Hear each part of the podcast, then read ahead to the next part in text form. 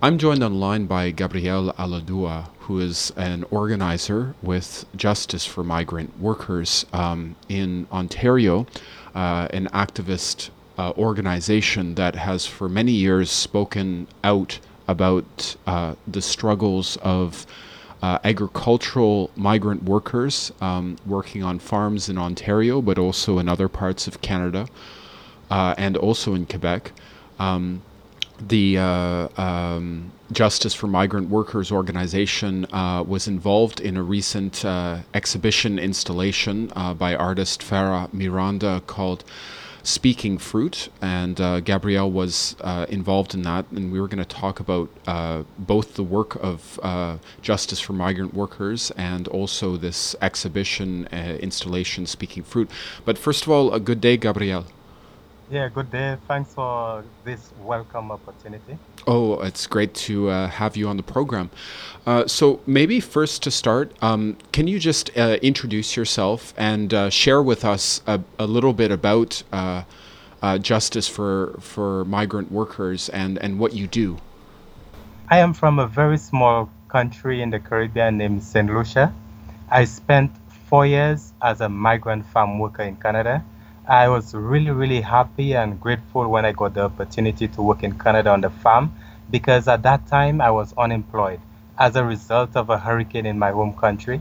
And with a family to support and being unemployed, maybe that was the lowest point in my life. So, um, upon arriving in Canada, I realized that my expectations of Canada and reality on the ground, it's not the same. There's a big gap, which I call the 20 dark sides of Canada and it is only the group Justice for Migrant Workers I, I came across that is really a voice for we, the voiceless in Canada. And now I'm really happy to be associated with that project, the Speaking Fruit, which is able to go around and let Canadians know that behind the fruits that we eat, the vegetables that we eat, that there are 20 injustices. So there's a lot of issues that you brought up. Um, thank you for sharing a bit about your your story. Um, can can you speak to um, the difference between the rhetoric that you had heard about the conditions of workers in Canada and what you experienced, and then how did that lead you to being involved um, in a, a justice-oriented organization like Justice for Migrant Workers? Okay, two things. First of all, in my home country, Canada have been good to me on two occasions in my home country. 31 years ago, I was on the verge of leaving school without completing a full secondary school education.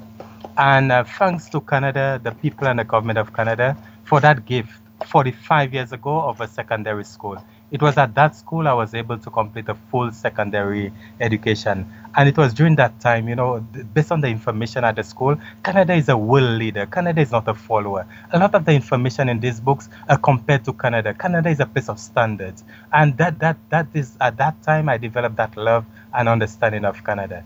And the second occasion Canada was good to me is when I when I was unemployed with a family to support, I got the opportunity to work there. So on two occasions in my home country, Canada have been good to me. So so um, it's very it's very um, clear that, that during that time my perception of Canada was that high.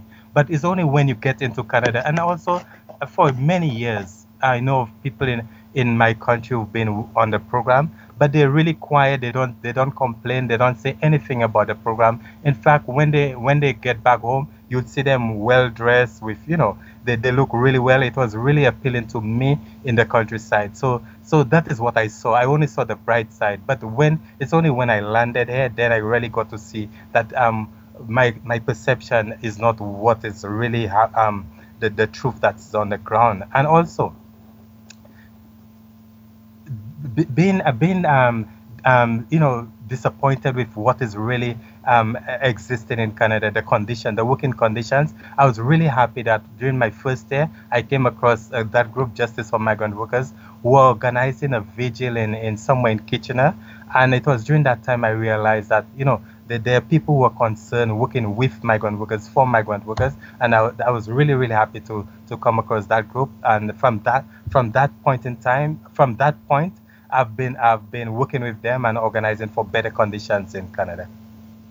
So, uh, on this point, can you highlight some of the problems that uh, and and challenges and injustices that migrant workers are facing today? Um, they're, they're so numerous, right? As I said, there are 20 challenges that migrant farm workers face. But let me talk a little about the program.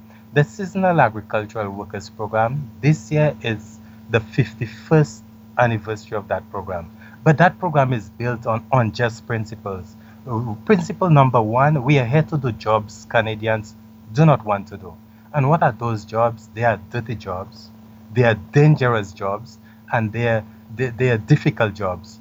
That's one. Number two, and we have no rights to apply for status. In Canada, status means rights. So we are here to do dirty jobs and with no rights. We, we do not have the same rights as a Canadian worker. And to make it worse, another principle of that of, of that program is that we are tied to the farms, to the to our employers. So we are tied to our employers with um, to do dirty jobs and not with the same rights as a Canadian worker. So you can see, based on these three principles, these are unjust. And, and as a result of that, we have a whole myriad of problems, 20 difficult challenges.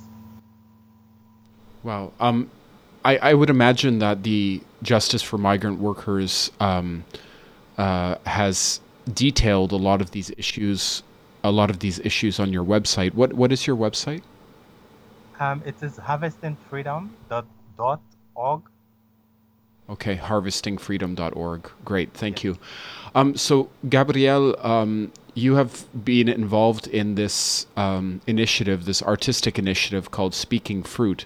Uh, can you talk about it and why it was important for you to be involved? Sure. Um, just a little. Um, last year was the 50th anniversary of the Seasonal Agricultural Workers Program, and during the to, to highlight um, the 50th anniversary, we had a march and caravan from all the way from Leamington to Windsor and from Windsor all the way to Ottawa.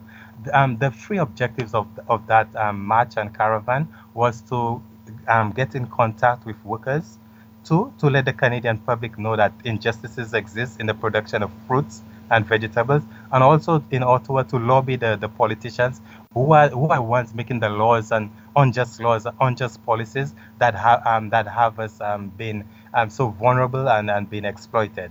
And this year, being uh, um, been um, a year when Canada is celebrating 150 years, it um, the the Speaking Fruit project is very appropriate in in in uh, in a follow up to, to last year's caravan and also um, a good time to, to tell Canada that everybody in society are not celebrating. And uh, it's a good time to tell Canadians that in shaping the future that we too we we can play a role in shaping the future that we want where everybody can truly enjoy Canada and you know as the, the place of, of freedom the place of access the place of opportunities for all.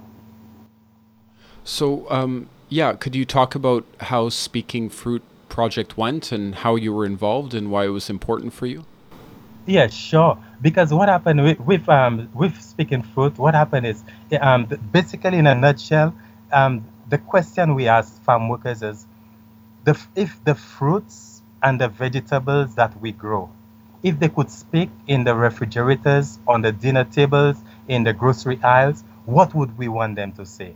And um, that that is the question we pose to farm workers. And and um, the answers that they give, the answers that they gave, that is what we go around to, to, to, to let Canadians know that behind the fruits that they eat, the vegetables that they eat, that there are lots of injustices. So, so um, the way the program is structured is that um, there's the threat of deportation, the threat of deportation of migrant workers, um, that keeps us quiet.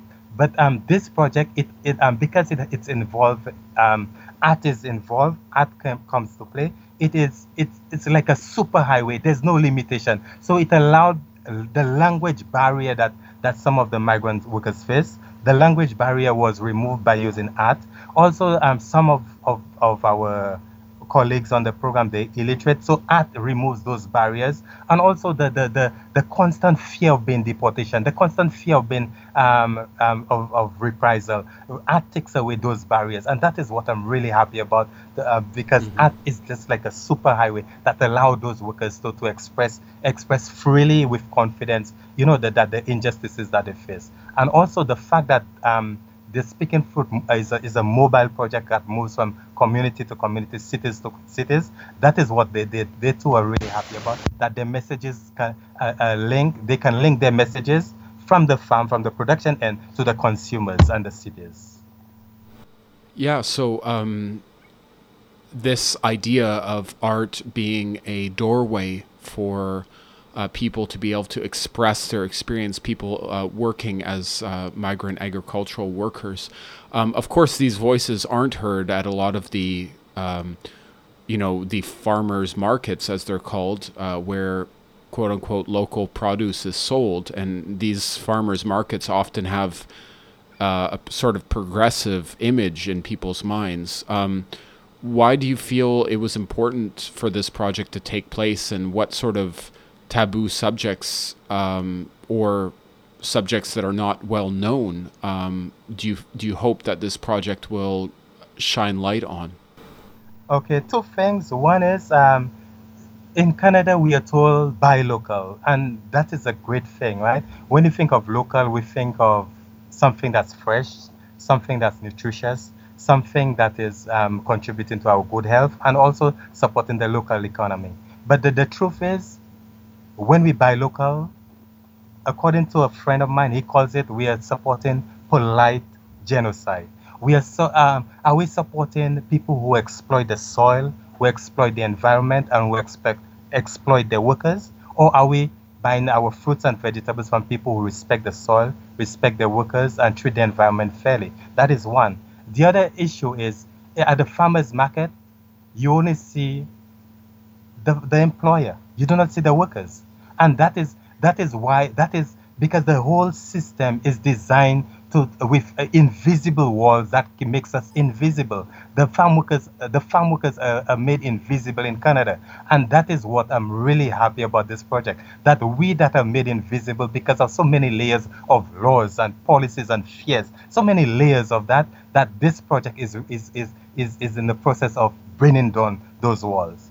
Donald Trump speaks of a physical wall, but in Canada there are lots of invisible walls, and that is what this project is seeking to do: to bring down those walls and, and to highlight the injustices and to, to lobby people in the community, to lobby the politicians, lobby the leaders, to to to to, ch- um, to change those unjust laws and to create better conditions for everyone in society. Gabriel um, Allahdua from Justice for Migrant Workers, thank you so much for uh, taking the time to speak with us. Thank you. Thank you for this great opportunity, and I wish you a, a good afternoon. Okay, you too. Take care. Beautiful. Bye bye.